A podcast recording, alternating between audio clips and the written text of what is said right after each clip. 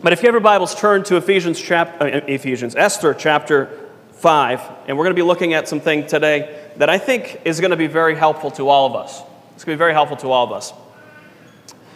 One of the things that I think is hard for all of us to go through sometimes, and we all go through it at some point in life, whether we're a young child or whether we're an adult, is when something in our past is revealed about us and we did not want it to come out.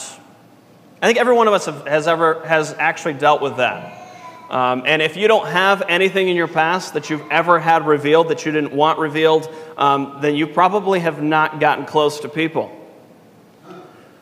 Because if you're close to people, we do harm to one another. I know I do harm to people, and people do me harm as well. And one of the things that's very scary for us is that we get into a pattern of self defense, if you will, as people as we get older. In fact, one of the things that I think is interesting is when we're younger, we're more prone to admit we're wrong than when we get older, many times. In fact, the reason for that is that we have a better defense built up over time. So let, let, me, let me explain what I mean by that. When you're growing up and your parents call you out for something, it's harder for you to, to deflect and defend that. Why? Because mom and dad caught you. They know. They know you did it. You can't defend yourself. Okay? You can't hide away from what you actually did. But when you get older, what tends to happen is you get more practice, if you will, in how to defend yourself. In, in fact, we almost become experts when we get married sometimes, right? Like, we know how to defend ourselves in front of our spouse when we don't want to admit we've done wrong. It's almost a me- mechanism that we've learned over time. And sadly, what happens is that enters the church. That enters the church in ways that we don't even want to imagine sometimes. Because what ends up happening is we come in on Sunday mornings, we do our part in worshiping the Lord, but in that process, what we've done many times is ignored what we were this last week. And in ignoring what we were this last week, we ended up putting up a front. And we put up a front, what's the reason many times? Because we need others to look at us differently than what we see ourselves for really being. Or maybe what God sees us to be.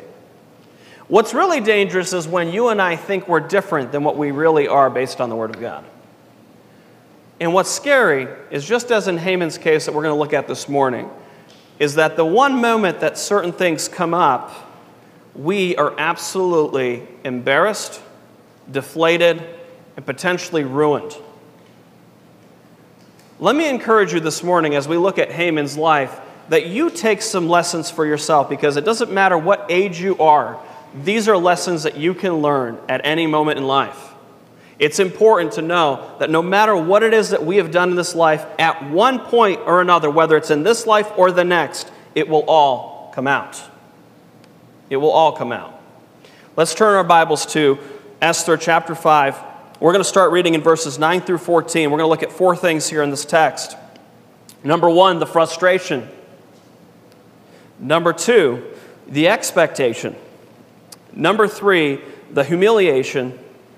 And number four, the revelation. So, number one, the frustration. Verses 9 through 14. Look what it says.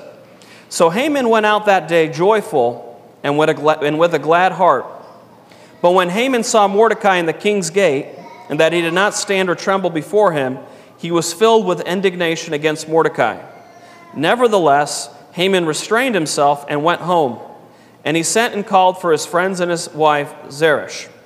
Then Haman told them of his great riches, the multitude of his children, everything in which the king had promoted him, and how he had advanced him above the officials and servants of the king. Moreover, Haman said, Besides, Queen Esther invited no one but me to come in with the king to the banquet that she prepared. And tomorrow I am again invited by her along with the king.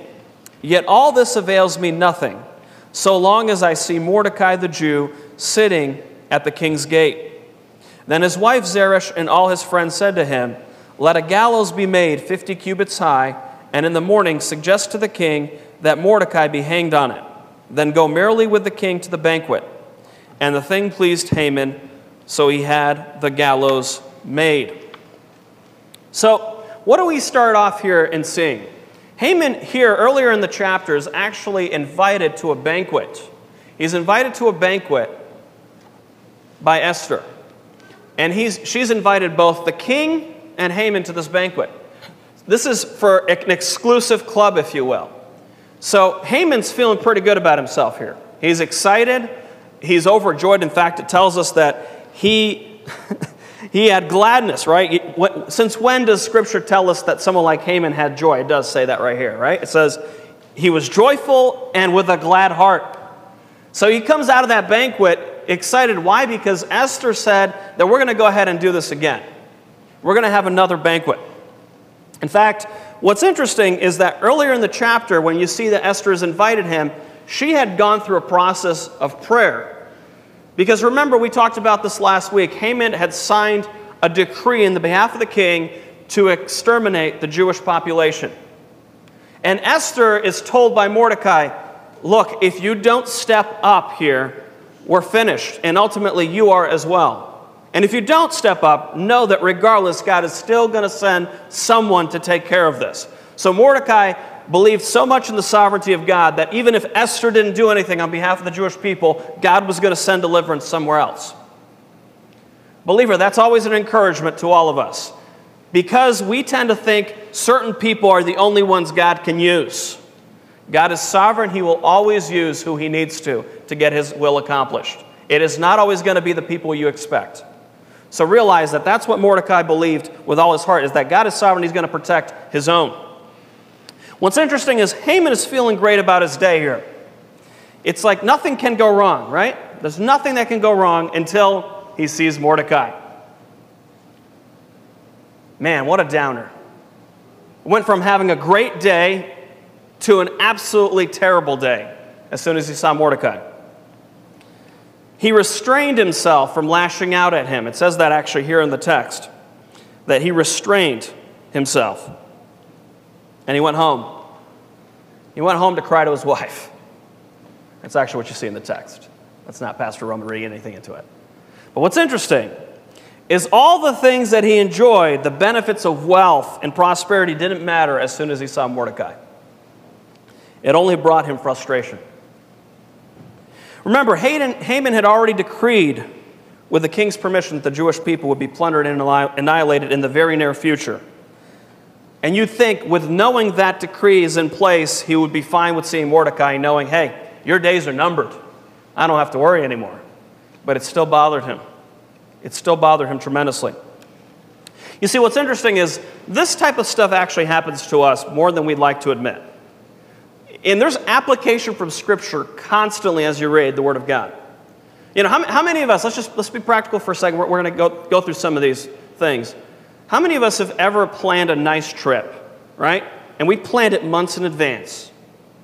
And for some reason, last minute, it all fell apart. It just didn't go as the way we wanted. Right? We got frustrated. We got overwhelmed. We got maybe some of us angry that didn't go the way we wanted. And in that process, what do we learn about ourselves? That it only takes one thing, right? Or maybe one person to set us off. So let, us go through some of this, right? What are different people that can ruin, if you will, our day, like Haman's situation here, right? Well, here's one people that remind us of our past. You can have a great day, and people that remind you of your past can set that off. Maybe that ex we once had a relationship with, maybe the person that did a serious harm when we were younger. Or maybe it's just someone we haven't spoken to in a while because the last conversation we had with them was very difficult. What about people that are, we are currently at odds with? That doesn't happen, right? Like we don't have tension possibly even right now going on? As much as we would not like to admit it, we all have a time or two that we are at odds with others, maybe even in this church. And we would say those people sometimes will ruin our happiness if they're around us. They really don't do anything ultimately horrible, but there's a tension between us, and for some reason, when we see them, it drains the joy out of us. Some people, they're just an annoyance to us, right? They didn't necessarily do anything wrong, they haven't sinned against us, they're just annoying to deal with. Let's be honest. There are certain people, you get around them, it's like, stop.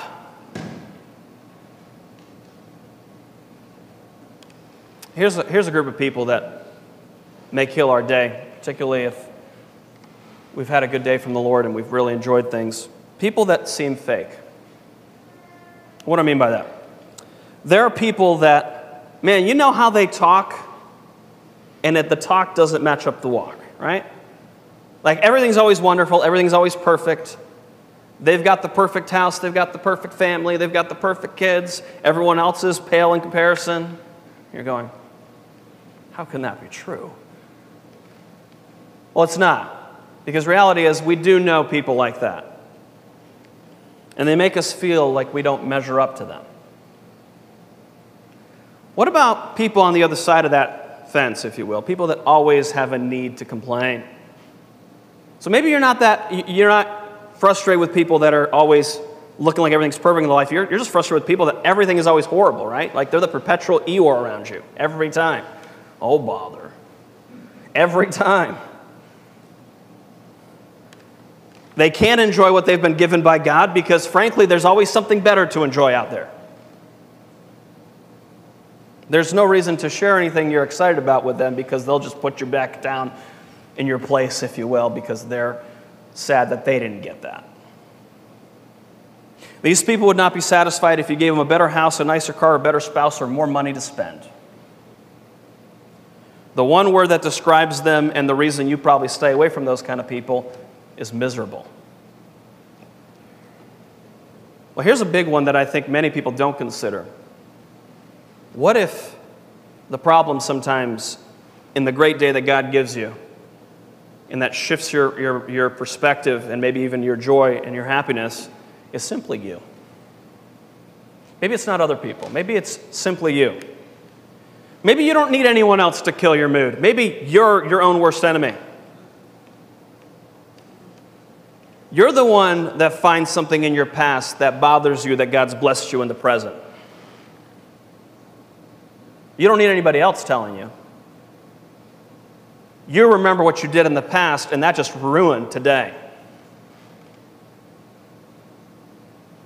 See, some of us, we have this incredible day with our children, our wives, our, our husbands, people in this church, and for some reason, our past creeps in and ruins the moment.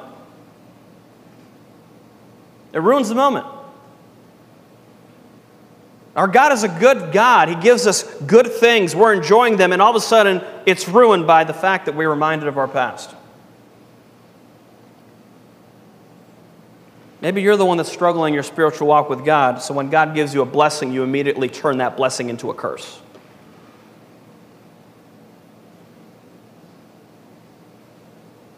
Oh, you got a raise, and now you literally look at that raise as a curse instead of a blessing. You may not have deserved it, brother or sister, but if God gave you something, you should appreciate it and enjoy it.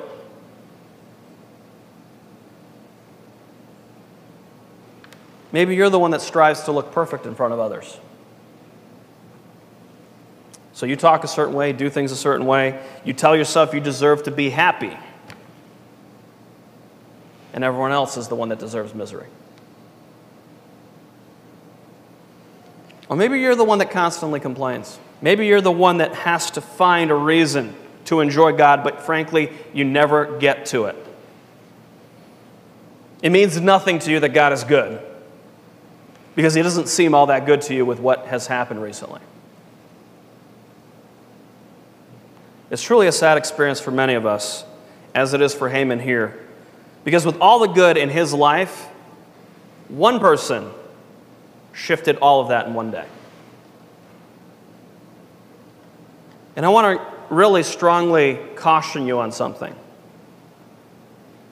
Be careful who you share your day's experiences with. Because the advice that Haman gets here will be very terrible advice later on And in a very short time, actually. Because the very advice that he received was to build a gallows for Mordecai to be hanged on. Who you share your day with will eventually determine what your next day looks like.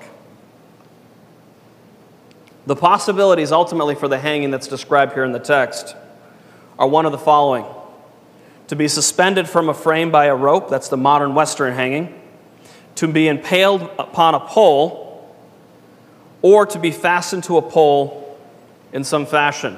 And we're going to get to some of that later on.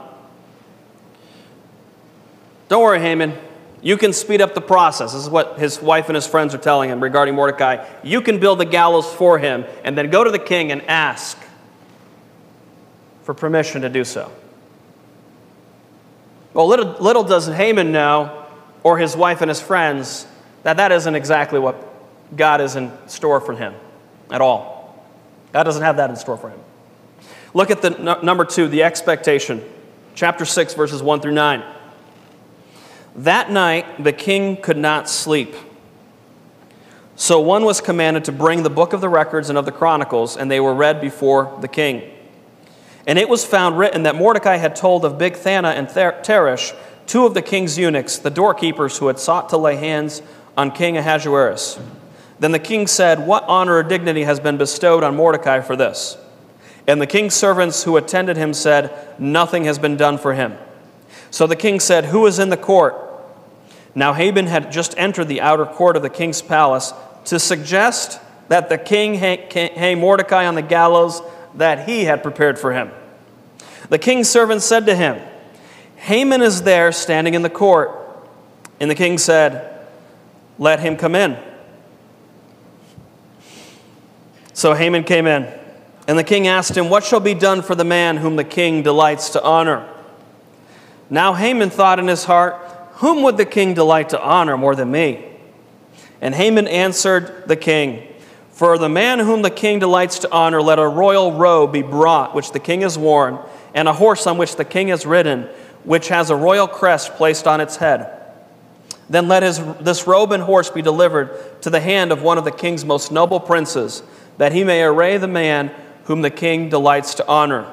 Then parade him on horseback through the city square and proclaim before him, Thus shall it be done to the king, to the man whom the king delights to honor. Haman had one set of plans, God had another. That night, the king can't sleep. That night, God providentially sends insomnia, if you will, to the king. He can't sleep. He's wrestling. He doesn't know what's wrong. And you know what comes to his mind? The very thing that spares Mordecai. What has been done for Mordecai? God providentially intervenes on behalf of not only the Jewish people, but for Mordecai himself. And it's right before the second banquet. By the way, Esther knows nothing about this. Nothing is implied that Esther knows anything about this going on.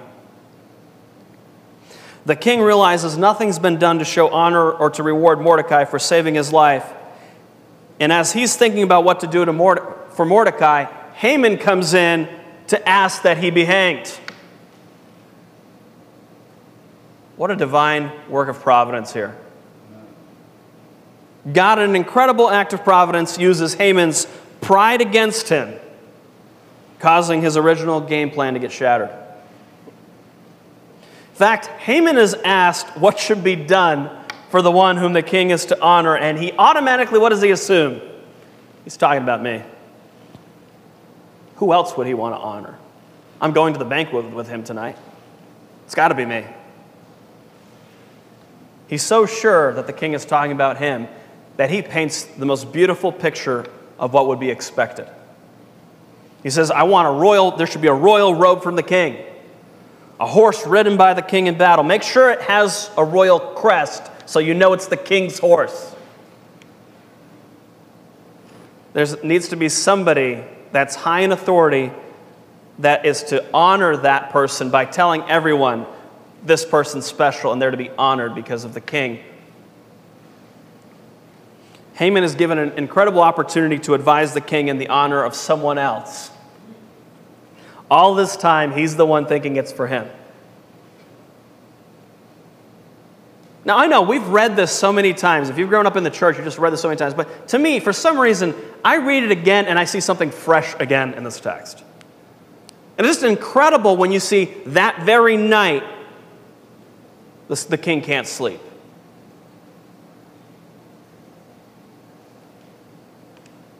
When given the opportunity to honor someone else, do you secretly wish that it was you that was honored?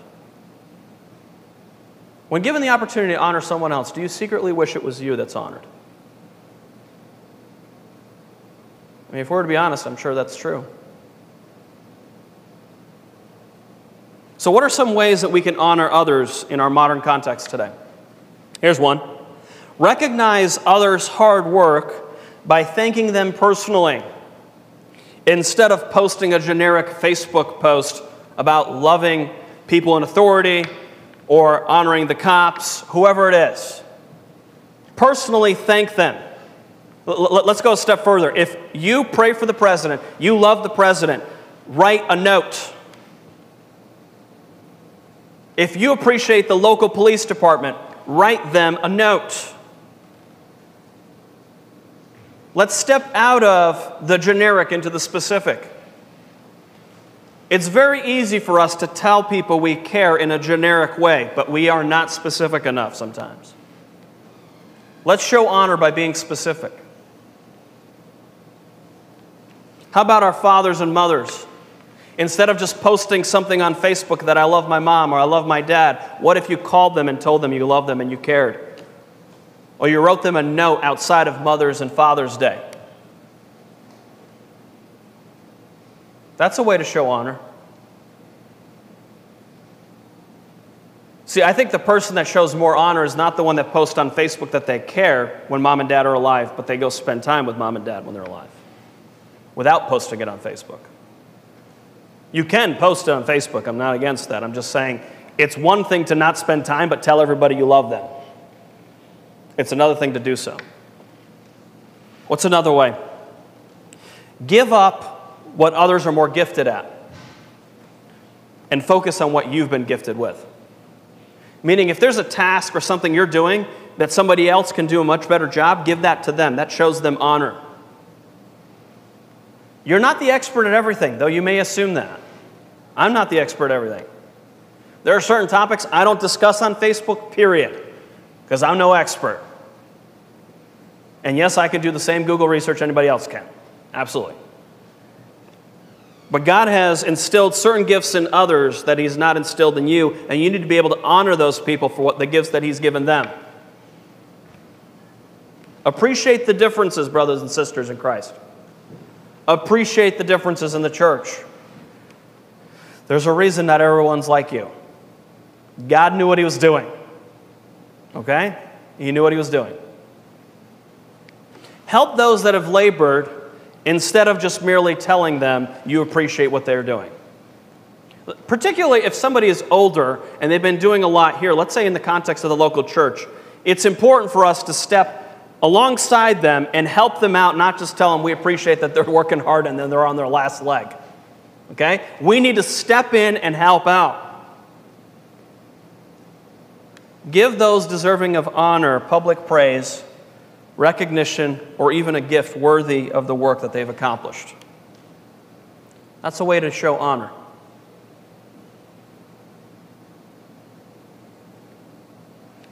Here's another one. Highly regard others in the way you speak of them when they're not around. Highly regard others in the way that you speak of them when they're not around. Your honor is most, the honor for that person is most tested when the person you've publicly praised is maligned privately. If you want to show honor to others, be careful what is said when they're not around.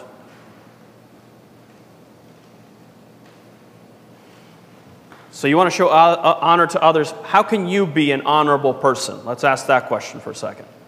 Well, here's some ways. Number one, you and I give credit to God for everything we've accomplished. God gives you the very breath that you breathe. The fact that you and I are here this morning is because God allowed us to be here this morning. We recognize the value of others instead of heaping praise for ourselves. That's how you can be an honorable person. When you get something done, you want to deflect that to somebody else. And you don't want to take the credit for what you've accomplished in that process. Because at the end of the day, it's a team effort. Most people don't get a lot done by themselves, they usually have others that help them. If this church is to go anywhere, I can't do it all on my own. I need leadership with me. And so many of you have stepped into all these different roles here in the church, helping me behind the scenes. And I personally want to thank you. And I know I've come up to many of you directly and said thank you myself. Because you're honorable people. You do what you say. We live out a disciplined life not based on how we feel, but what God has entrusted us with. That's how you're an honorable person. Do you think honorable people have bad days? Yes, they do. But honorable people know that God's entrusted them with something and they can't live off of the feeling that they have that day. If they've been given a task, they got to get it done. What's another way that we show that we're an honorable person? We don't use others only for our advantage. We're not in it for the money, the prestige, or the power, if you will. We're in it for something greater, and that's making Christ known. What's another way we can show that we're an honorable person? We're always grateful for the life God has given to us and the people that He has placed in our path. We don't take any of that for granted. The moment you and I take those things for granted is the moment that we don't find ourselves to be honorable before God.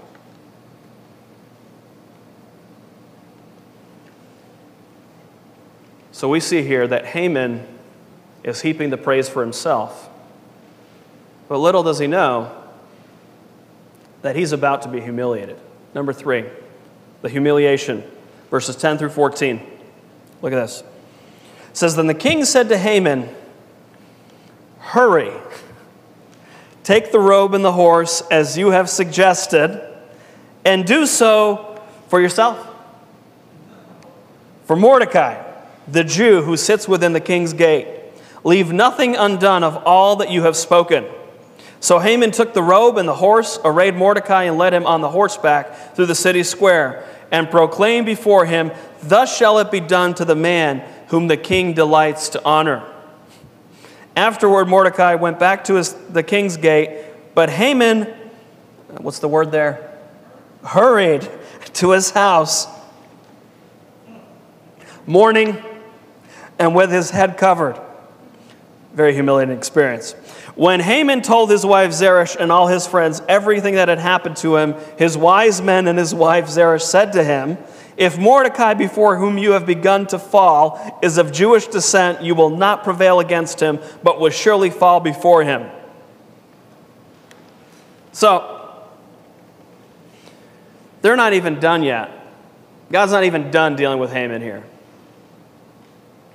Just as soon as he thinks, I've got it all figured out, the floor drops beneath him. And what's interesting is in verse 14, and we'll get to this later on, while they were still talking with him, the king's eunuchs came and hastened to bring Haman to the banquet which Esther had prepared. He doesn't even have a time to stop and really consider all the things that people have said to him. One thing that Haman was not expecting was that his day was to be one of humiliation. And that's exactly what just happened here. The very plan that he came in with fell apart. And the very person he wanted to get rid of, he had to promote.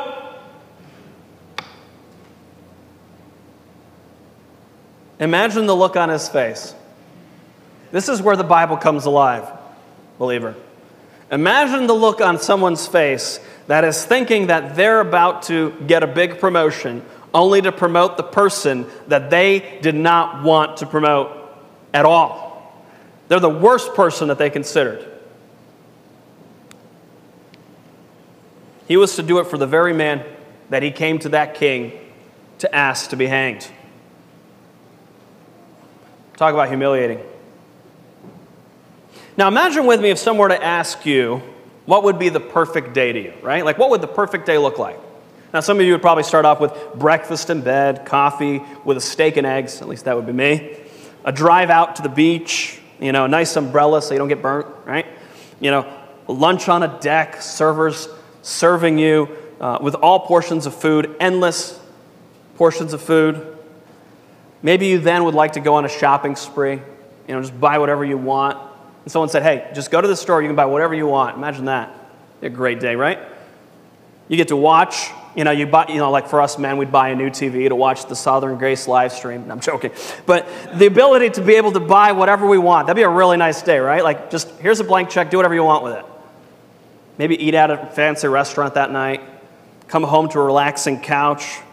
You sit, you sit with your feet up and you're getting ready for bed, right? It just, that's the perfect day for some of us. Now imagine if I told you to take that perfect day and give it to the person that you can't stand the most. What would you do? What would your response be? Would you like have a heart attack? what? I have to do that for them? I have to go do, do this and this and, and, and give them whatever they want? Are you kidding me? Hopefully, the person you can't stand the most is someone that you're, not, you're closest to. That would not be good. Hopefully, you'd want to do this for those that are closest to you. See, Haman didn't get to say, well, you, you know what, King, I, I, don't think this is a good idea. no, no, King, uh, let's, let's, let's tweak some of this. Now that you mentioned it was Mordecai, let's rearrange this, please. In fact, the king tells him to leave nothing undone of all that he has said. Don't leave any of it undone. Imagine with me the humiliation of a man so full of himself that the very man he wanted to get rid of, he has to praise in front of others. Now, listen to what happens when he comes home after this. This is where I like what the, the New Living Translation says. Look at this. It says, Afterward, Mordecai returned to the palace gate, but Haman hurried home, dejected and completely humiliated. When Haman told his wife Zeresh and all his friends what had happened, his wise advisors and his wife said, Listen to this, this is very interesting. Since Mordecai, this man who has humili- humiliated you, is of Jewish birth, you will never succeed in your plans against him. It will be fatal to continue opposing him. I would argue with you that this is his final warning.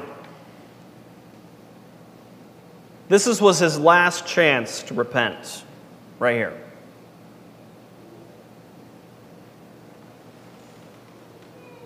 This will be the end of you, literally, his wife says, if you continue opposing Mordecai.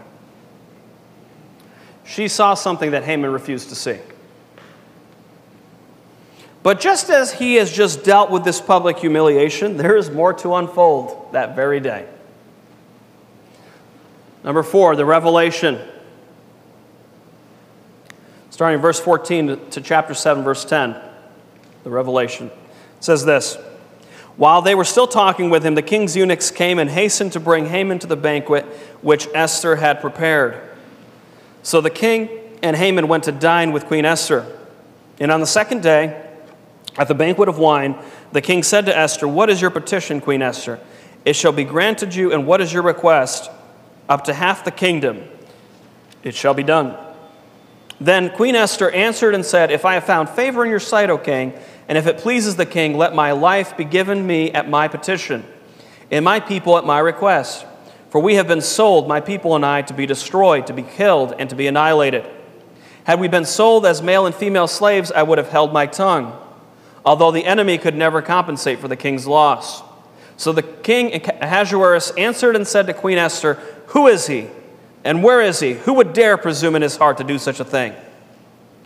And Esther said, The adversary and enemy is this wicked Haman. So Haman was terrified before the king and queen. Then the king arose in his wrath from the, the banquet of wine and went into the palace garden. But Haman stood before Queen Esther, pleading for his life, for he saw that evil was determined against him by the king. When the king returned from the palace garden to the place of the banquet wine, Haman had fallen across the couch where Esther was. Then the king said, Will he also assault the queen while I'm in the house? As the word left the king's mouth, they covered Haman's face. Now Harbonah, one of the eunuchs, said to the king, Look, the gallows, 50 cubits high, which Haman made for Mordecai, who spoke good on the king's behalf, is standing at the house of Haman. Then the king said, Hang him on it. So they hanged Haman on the gallows that he had prepared for Mordecai. Then the king's wrath subsided. As though it couldn't get any worse for Haman. His plot against the Jewish people is about to get unfolded. His plot against the Jewish people and Mordecai are exposed here. He goes to the banquet as Esther asks, and she ends up revealing to the king that she's pleading for her people's life. Haman thought that he was so special that he was invited. What he did not know was his pride was going to be his undoing here. His pride would reveal who he is. The king is absolutely furious to find this out about Haman, that it was his game plan to exterminate the Jews. And what's interesting is Haman begs and pleads for his life, except this time it's too late. There's no redo, there's no second chance. It's over. The very tree he carved out for Mordecai was now to be used against him. In fact, the king wasn't sure what to do next. You see that in the text, right? And someone comes along and says, Hey, look, there are the gallows that Haman designed for who? Mordecai. That made it very simple for the king what he was supposed to do next. He didn't need to have a counseling session there. He's going there. Here's the part that I think we miss sometimes when we see this text. The king had just honored Mordecai, who had saved his life previously. Haman's not looking good at all. If, if, if the king is between two places, that's not the case here. How do we know that? Because it's very clear to the king Haman's the one that's wrong. Because Mordecai actually cared to save the king's life. Listen to what uh, one author says about this punishment here. In the work of the Greek historian Herodotus, impalement is regularly presented as Persian punishment. Given the, setting, given the setting of Esther, it thus seems likely that the manner of punishment for Haman was in fact impalement. In other words, the 50 cubit tree built by Haman was intended to display Mordecai's body impaled in such a way that no one could avoid seeing it. As it turned out, however, it was Haman whose death and the folly leading to it was put on display for the entire population. What a miserable, sad ending for a man full of himself. The day of reckoning had come for him. Now, here's the truth the day of reckoning is coming for all of us. None of us escape it. We will stand either condemned or forgiven. None of us can do anything to undo our past. But we're still given a chance to repent today. So, in conclusion, I'm going to ask you to ask yourself a very personal question Who are you really? Who are you really? Do you know Christ? Are you a follower of His? Do you find yourself faking it to convince yourself and others that you're doing just fine? Can I encourage you today to repent? Turn from sin to the Savior, just as you did years ago if you trusted Him. If you've hurt others in ways that you may not even realize, why don't you go back and own it and ask for forgiveness? Come clean before others,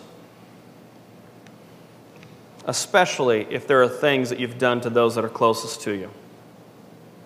Don't wait for it to be revealed about you. Every one of us in here have personal sins that nobody knows about. And we need to be honest before God and others. We need to stop with our self righteousness and get on track with what God wants us to do. He wants us to own sin and to turn from it to Him. If someone does something against you and they ask for forgiveness, don't be that self righteous person and say, I don't really care. I'm not going to forgive you. You don't deserve that. You know what? You're right. They don't deserve it, neither do you. None of us deserve forgiveness. That payment on the cross was not for people that deserved it, it was for undeserving man who sinned against a holy God. If you don't know Christ, you need to repent today. You need to realize that you will not just have this life, you have eternity to think about. And because you have eternity to think about, realize that one day you will stand before God and you have to give an account for your life. And it'll either be covered under the blood or be under your righteousness, which is filthy and vile, which doesn't stand a chance. The choice is ours. We can either choose to repent and follow Christ or to trust in our own righteousness as rotten and filthy. Let's pray.